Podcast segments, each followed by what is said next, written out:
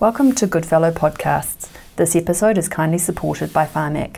I'm Dr. Louise Kugler, and today I'm talking to Dr. Michal Boyd about the goals of care in end stage dementia. Michal is a nurse practitioner and the Associate Professor with the School of Nursing and Department of Geriatric Medicine at the University of Auckland. Her main research interests are the care of older adults in the community and residential aged care and advanced nursing practice. She is currently the primary investigator for the End of Life with Dementia Study, funded by the National Science Challenge and Aging Well stream. Welcome, Michal. Thanks. So, end of life care and dementia aims to support the individual and their whānau in the later stage of a life limiting condition. In this podcast, we're going to use a case to demonstrate some of the points. Mrs. A is an 84 year old Maori elder. She comes to you as a new patient. She is accompanied by her daughter, who lives in Wellington, eight hours away from her and also one of her carers. She resides in an apartment within a retirement village. She has carers 24 hours a day, except Sunday afternoons. Mrs. A nods occasionally in the room, but doesn't actually contribute to the conversation. You notice she is quite frail. She pushes out of her chair with her arms. She no longer drives and is incontinent. She wears pull ups. Her HbA1c was measured at her previous GP and was 53 millimoles per litre. Recurrent UTIs are her family's most pressing worry currently. Dementia is not specifically mentioned as a current health concern. Her daughter is quite anxious and seems quite stressed at this initial appointment. You inquire to the level of care that Mrs. A and her family are looking for and ask if an advanced care plan is in place and if an EPOA has been set up. This seems to create some tension in the room. So, Michal, what are the challenges for older people with dementia? There's multiple challenges for older people with dementia. Um, I think um, one of the challenges for us is that it's a long-term, slow decline, and so it's not a, a, very, it's not a real, it's not like cancer where you kind of, in the old days, not so much anymore, but in the old days, you kind of got cancer, then we deemed you palliative, and then, you know, we got the palliative care services involved. And basically, what now is happening is that we talk about a palliative approach rather than whether somebody is quote unquote palliative. And the palliative approach also for people with dementia really needs to incorporate the the concepts of geriatric assessment, geriatric uh, comprehensive assessment that includes functionality, their physical and medical medical health concerns, and, but also their quality of life. You know, how are they doing? And people with dementia, even in the community, can have great quality of life even though their memory isn't uh, that great. So that's one of the challenges. The other challenge is who's going to care for them. And so the cares for people with dementia are often very stressed. They're sad and they're grieving. And often they get angry um, at the services that aren't there. So as providers, we often face all of the care's stress as well as the people with dementia and their stress. Um, nobody wants their loved one to go into care. That's a universal statement I can make. And so, one of the things about particularly dementia, but also frailty, is that with dementia, there does often come a time when it is no longer feasible for a carer, particularly if they're in their 80s or 90s, which happens, um, to provide that care. So there's a lot of shame uh, that we give to residential aged care. I work in residential aged care. So, one of the things that I like to advocate is for us to think about the care continuum, and that includes residential aged care. That's where our frailest older people live. And so that we somehow take that stigma that if you can't provide that care, 24 hour care, which is highly stressful um, and mostly falls on women, that it's okay that that's what the, the situation that's what our healthcare system is set up to provide is that really intense 24-hour care that's needed at the very end. And and i think this is important. They get tired. And so when you get tired you lash out. Um, you get angry. You, this is that person's asked you that same question five times. Or you or you want to say um, do you remember? And they don't remember. Um, and it and it's the it's that loss of that conversation that you used to have is so distressing and so um, sad for, for all of us who have loved ones with dementia. And so, what can happen at times is we have to be on the on the alert for abuse. Um, there's lots of forms of abuse that everybody knows, but I'm just I'll just go over a few. I think it's really important. Financial abuse is incredibly easy to do when somebody can't remember. Um, and so it often starts out as, oh, I'll just take $50 here out of their EFTPOS, and sometimes it can progress where hundreds and thousands of dollars are taken out of accounts. And that causes tremendous uh, discord in families, as you can imagine. The other forms of financial abuse that are really rife with people with dementia, particularly those that are living on their own, is um, the prize money, um, where they're offered prize money if they send in money um, or um, signing up for charitable giving when it's not actually charitable giving. So they they do things that they wouldn't normally do, um, or buy things online, you know, repeatedly. So I would class that as financial abuse. There's also a neglect um, that happens, and and often it's not because people don't care; it's because people don't know how to do it. So, um, for instance, we're going to take care of mom till the bitter end, which is fantastic, but they don't really have the skills or the knowledge to know that just laying in the back bedroom is not care. Um, so helping un- helping carers to understand what is involved in caring, I think, is is also important. Neglect can also happen in a more nefarious way, where um, people don't want to give up the house to pay for care. Um, so therefore, they say, look, we'll take care of mom at home so we don't have to sell the house. But again, often I find that care is, is not adequate. They don't understand the level at which that care requires. The other kind of abuse is uh, emotional abuse, um, belittling, sh- shaming, um, ignoring. Um, those are all kind of uh, emotional abuse. The other um, the other kinds of elder abuse that we um, talk about are um, physical abuse, of course, and uh, as a carer, again, you've known this person your whole life, and all of a sudden they're doing things that are very strange, particularly if they have behavioral issues with their dementia, um, which is common.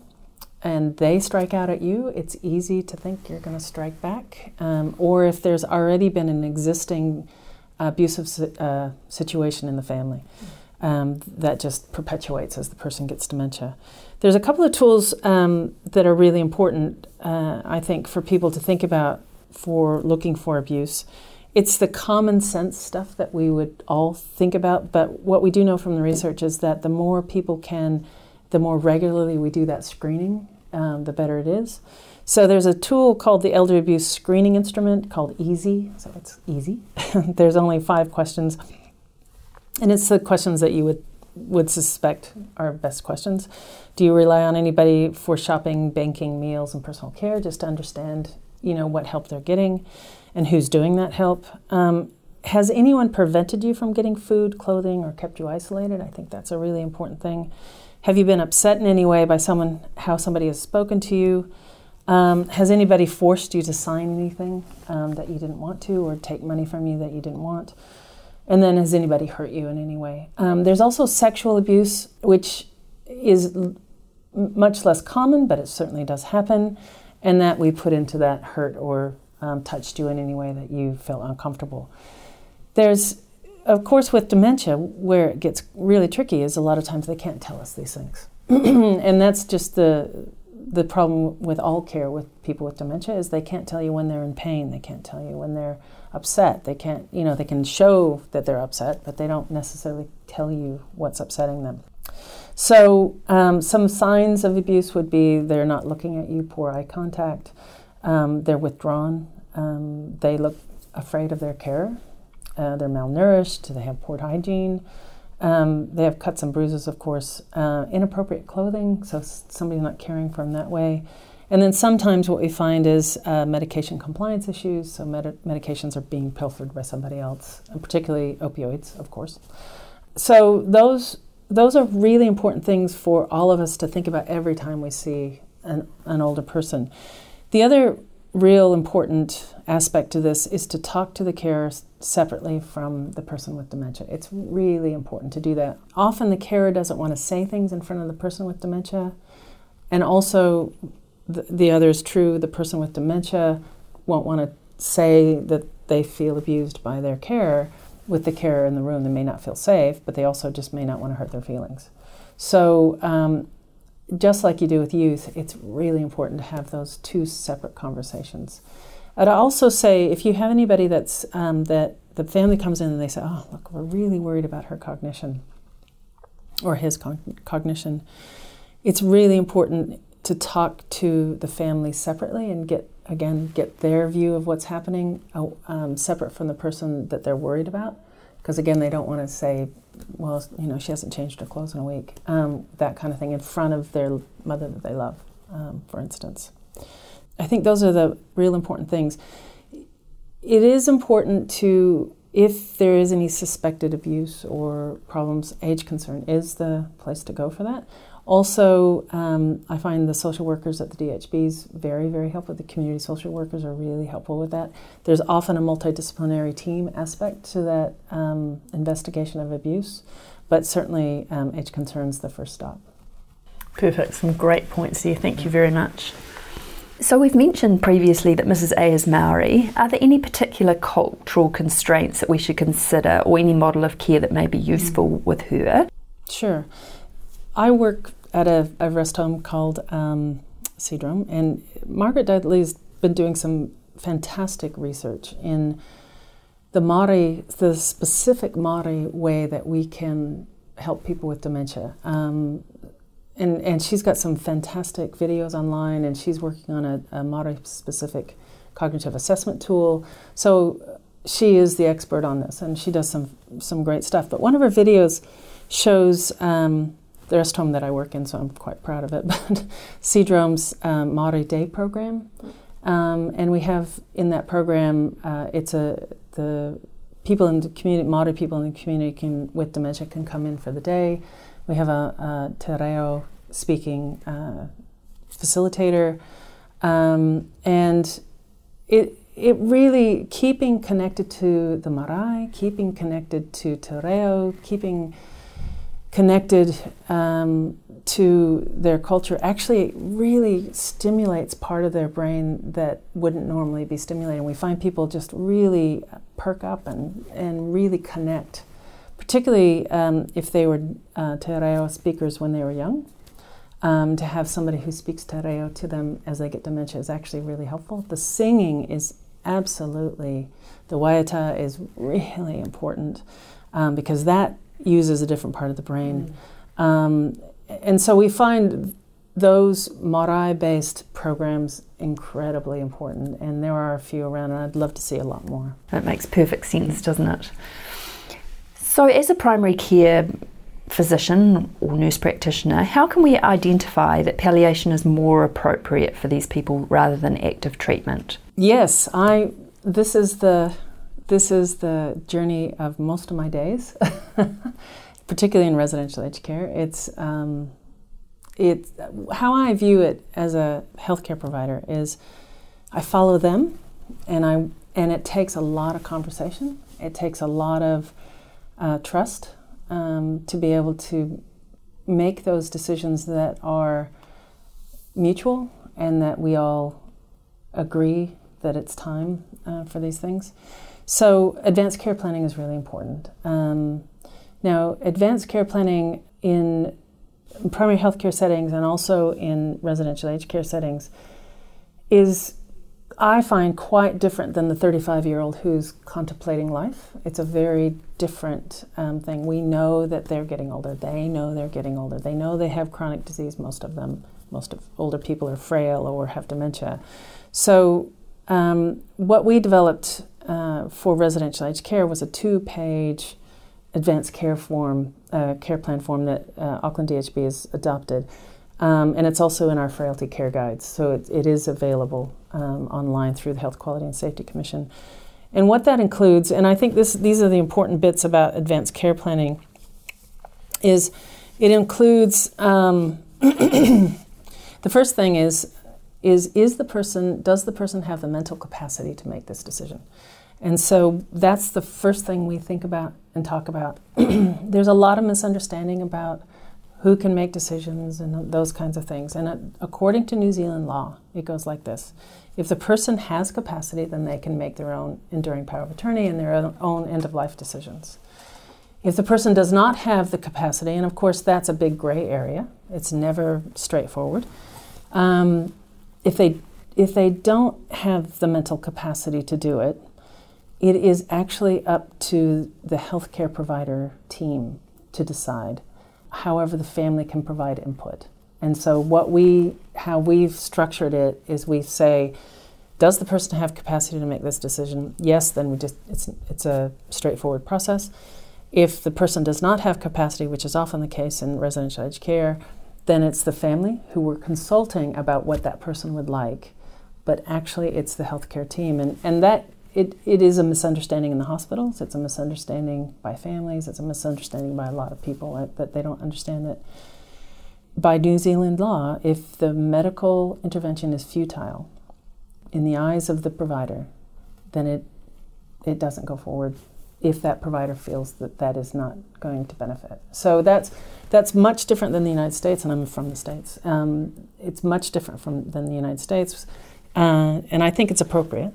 I, I think it's really appropriate. So that's the first thing is capacity. Can I just ask you about assessing capacity? Oh, yes.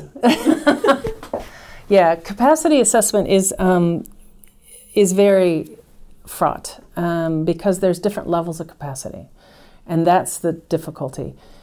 Can I decide whether I want to do this activity?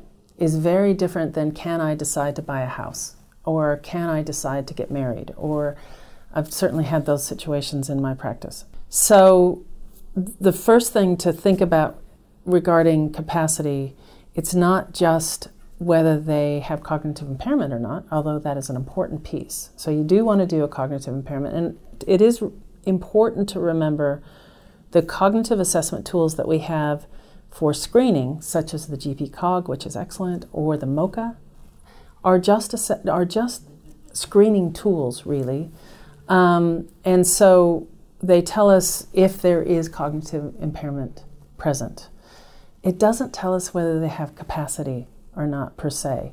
Um, for instance, people with frontal lobe dementia have often great memories and they pass the cognitive impairment tests like MoCA and GP-COG. But when you start looking at their judgment, you start seeing that their judgment and their executive function is the thing that's really not working well. So it's not a straightforward process. Um, I will say about capacity assessment that the other thing to remember is that delirium uh, can be treated and that delirium should not be mistaken for um, somebody who has long term capacity uh, issues. Often, capacity issues can be straightforward if the dementia is advanced enough and you know, yes, this person doesn't have capacity. That's you know fairly straightforward, and we can all do that um, in primary health care. It's the gray areas. And if there is gray areas, it's really good to get a psychogeriatric assessment. It's really good to get a team, um, uh, MDT approach to that, a multidisciplinary team approach to that, because um, it, it's great to get all these different points of view the occupational therapy point of view, the physical therapy point of view, the social worker point of view, the geriatrician point of view, the nurse practitioner point of view. It's, it's really helpful because it isn't straightforward at all. So the, that's my my nuts and bolts of capacity assessment. Um, often in primary care, the GP will get a request for is this person has capacity. If you have concerns, it's better to get a full geriatric psychogeriatric assessment. Perfect. Thank you very much. So moving back to palliation. Yes, yeah. So we were talking about oh, active treatment planning. versus palliation. Yeah. Let me yeah. So so with with advanced care planning, so the first thing is capacity. The second thing is CPR, and and that's pretty straightforward, and we all ask that. And I usually try to ask it in a way that I don't just say, "Do you want us to start your heart?" Because um, that doesn't help. Um, what I usually say is, if you were to um, stop breathing, that's a, it seems to me a better way to say it rather than whether your heart stops or not. If you were to stop breathing, would you want us to um, let you die naturally? Is another way to say it. Um, or would you like us to try to restart the heart with CPR? In residential aged care environments, we know that the chances of coming back from CPR are less than 1%. Um, it's rather violent. Um, so we we try to discourage it for people that are clearly frail that need 24-hour care. It's not it's not useful for us, and so we try to discourage it. We do have families that no matter what, you know, they want the CPR. That's and that's their prerogative. Um, so the CPR discussion is is important, but it's it's kind of minor. Usually, that's an easy kind of discussion. The next part of the advanced care plan for older people is really important is enduring power of attorney. Who is it and has it been activated? That's the really important piece for us is I'll often have families come to me and say, "Well, I'm the EPOA." And the person that they're talking about is completely mentally has the capacity to tell me what they want. So they're going to be the EPOA, but they can't make decisions for that person until they've been activated or deemed not to have the mental capacity. So I think we write that down too as well. And who is it? And then we try to get a copy of that EPOA. To, it's good for the primary health care provider to have it. It's really good for us at the um, residential aged care uh, situation to have it. And then and then we go a little bit further and and for older people, one of the questions is if you get really sick and it looks like you're going to die, and I try to use the words die rather than pass away.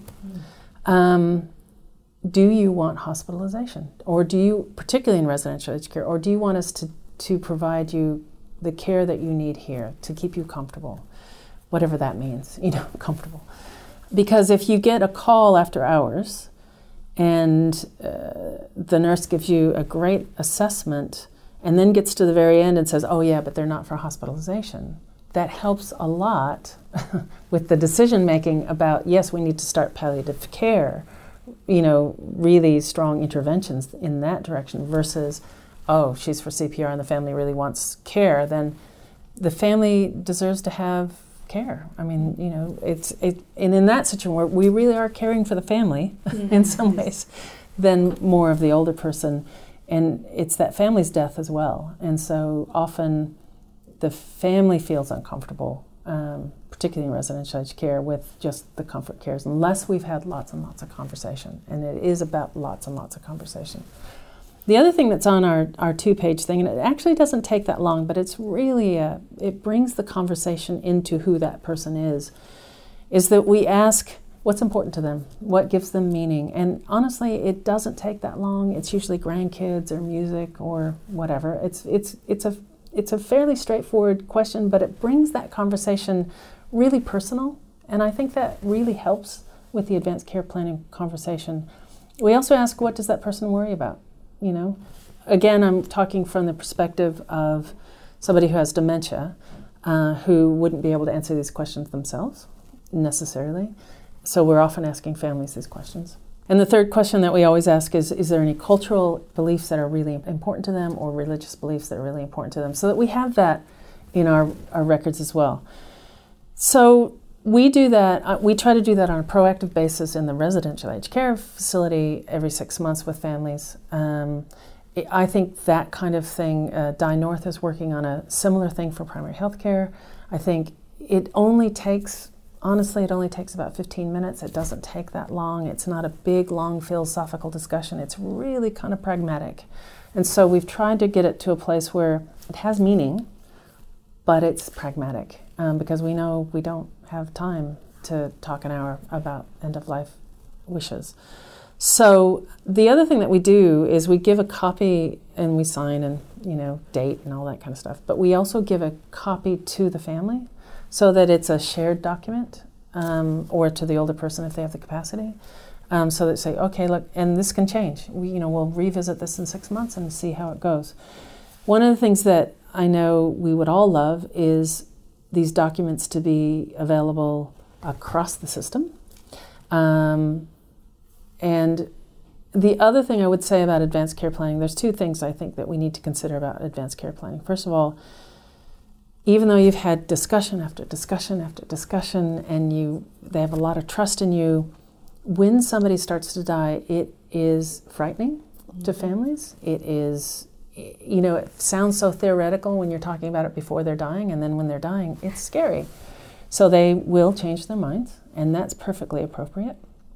The other thing i think that we need to think about as a profession for advanced care planning is that it's really a a wealthy Pakeha point of view in that I've gotten all the care I want, I've gotten all the care over the years, I've had my stents put in, and I've had my medications, and now I don't want anything else. That's very different for an Asian person. An Asian person expects to die in hospital. That is, so talking about advanced care planning with somebody from an Asian background, they have a very different point of view, and that's a, and I think we need to recognize that and also Maori people and Pacific people who may not have gotten the health care that they've needed throughout their life anyway, and now you're saying you want to stop it. Um, so, so I think we need to we need to get better at a more uh, culturally based advanced care planning process as well. Just a couple more questions mm-hmm. about advanced care planning. Ideally, these would these discussions would happen in primary care when mm. capacity is there, but they often don't. They often what do you think the barriers to this are? Time.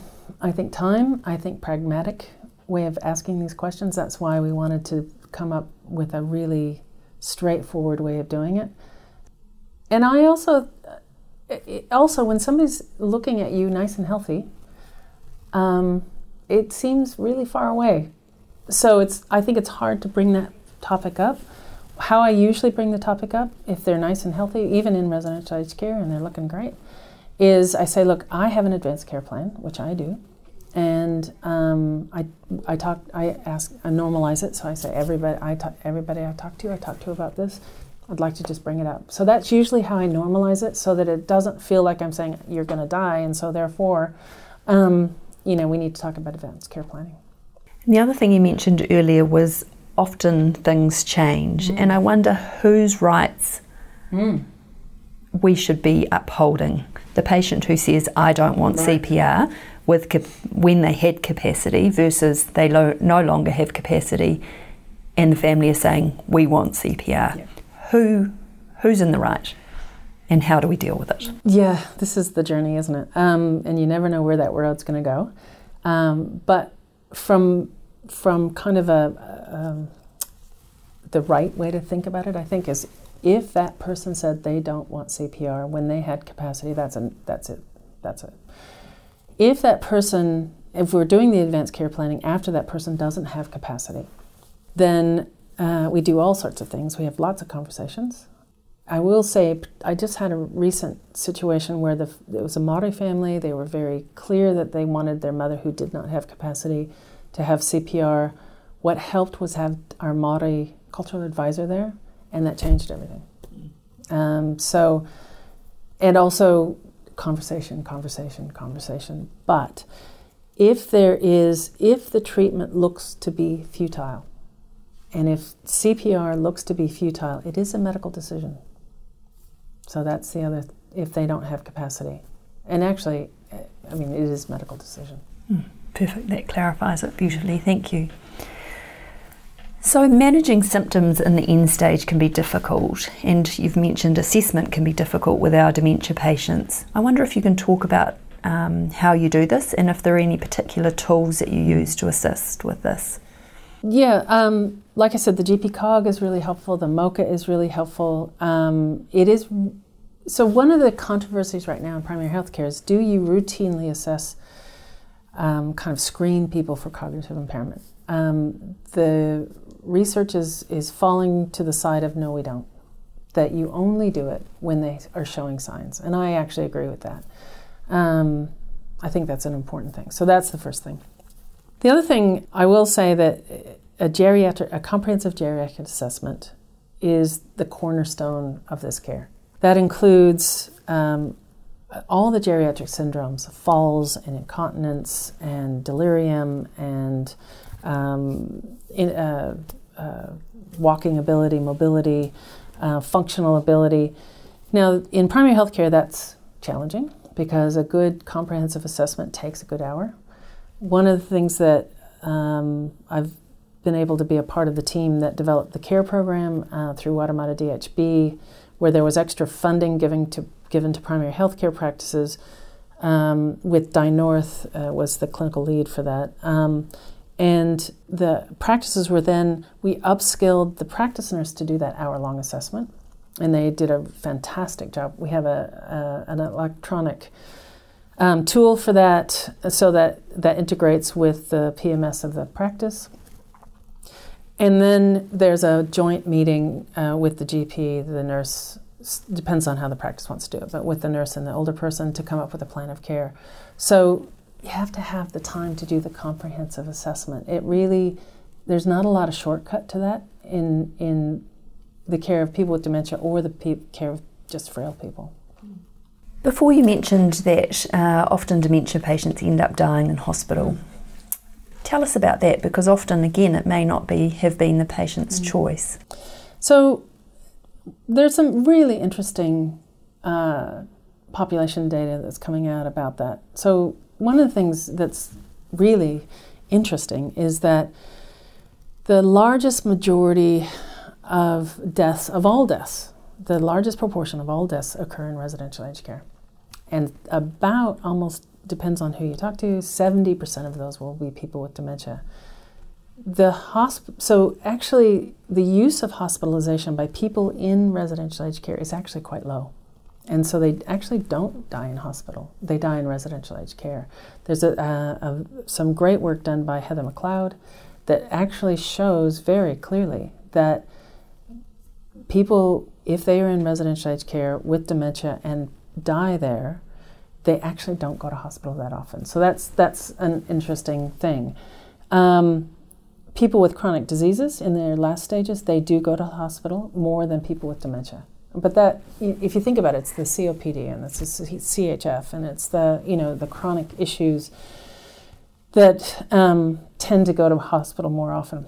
So I do find that interesting. The other th- the other interesting part about that um, population data is that we're just beginning to see the bulge in deaths in older people. In the future, deaths will be older people. Um, there'll be very few people that are below 65, and there's a huge increase in deaths predicted for people over 85.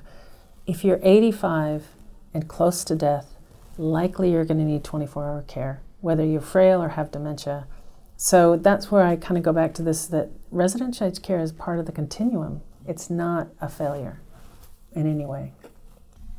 Perfect, thank you.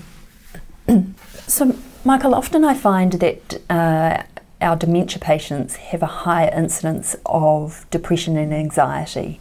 I wonder if you could comment on the need to treat these and how aggressively we should be managing these comorbidities.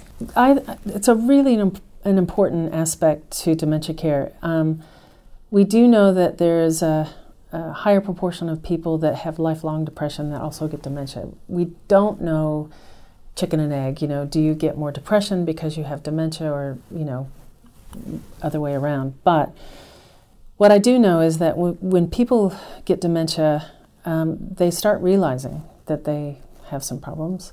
I think there's a low level of anxiety that comes with that, but also, again, I think there's physiological changes in the brain, and that might uh, have them have a greater propensity for depression.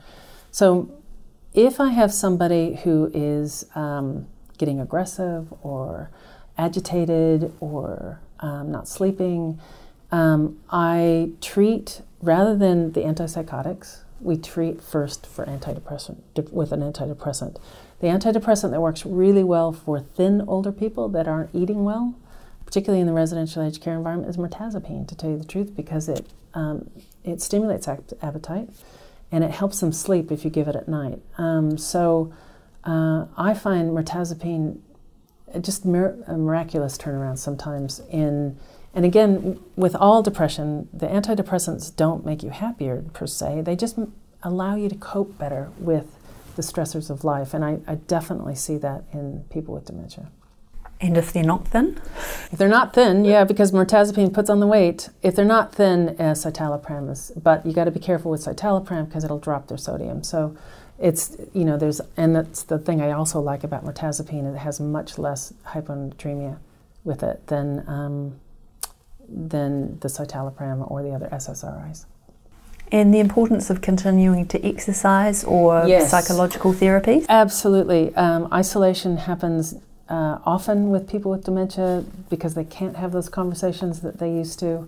So um, I will mention uh, any kind of social groups. Dementia Auckland has fantastic socialization groups where they go to the museum and walking groups and those kinds of.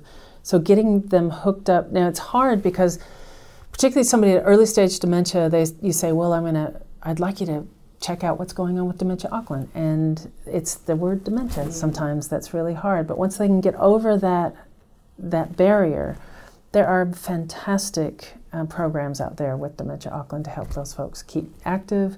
But I agree with you, the more that they can exercise, uh, the better they'll sleep, the better they cope, um, and it's just good for overall health. And just before we conclude, looping back to our case, um, we discussed that Mrs. A had incontinence and she'd had her HbA1c measured and was up. I suppose my question was should this have been measured? And now that we have it, what do we do with it? Really good questions. So I'll start with the HbA1c. There's some the this is a really interesting area of geriatrics medicine, I have to say. What's coming out lately is the HbA1cs for older people. It's okay to have them higher.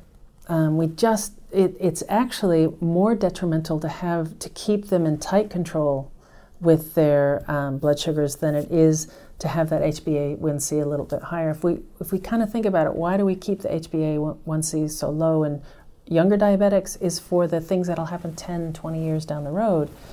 Well, somebody who's 85, um, that's not as important, and so we're really comfortable keeping those up between 50 and 60, to tell you the truth. Um, uh, the other thing um, that uh, that you mentioned, which I forgot.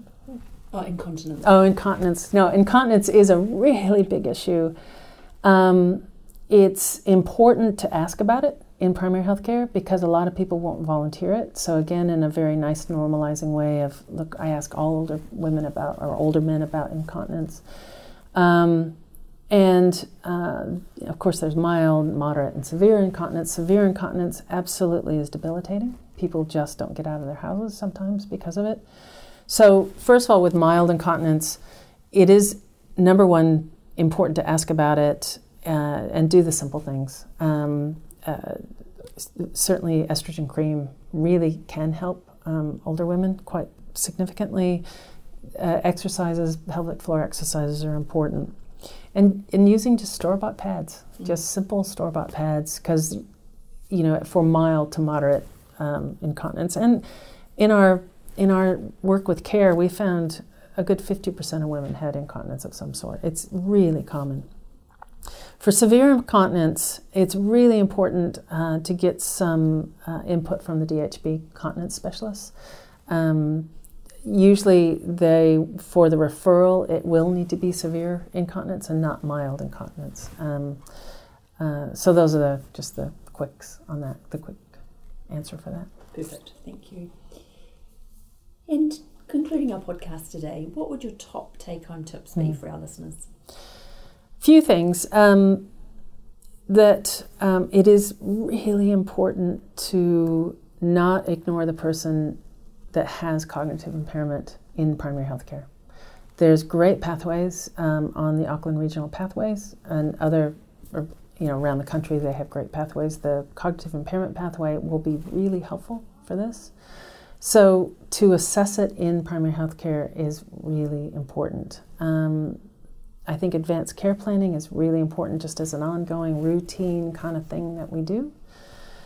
Um, and I also think it's really important. Care stress cannot be underestimated. Um, and to help alleviate that stigma of, I just can't do this anymore, and to support them through that because residential aged care is not a failure. It is a common and necessary part of the healthcare continuum.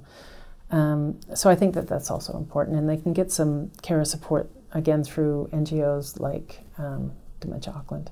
Fantastic, thank you. It's been a pleasure talking to you today.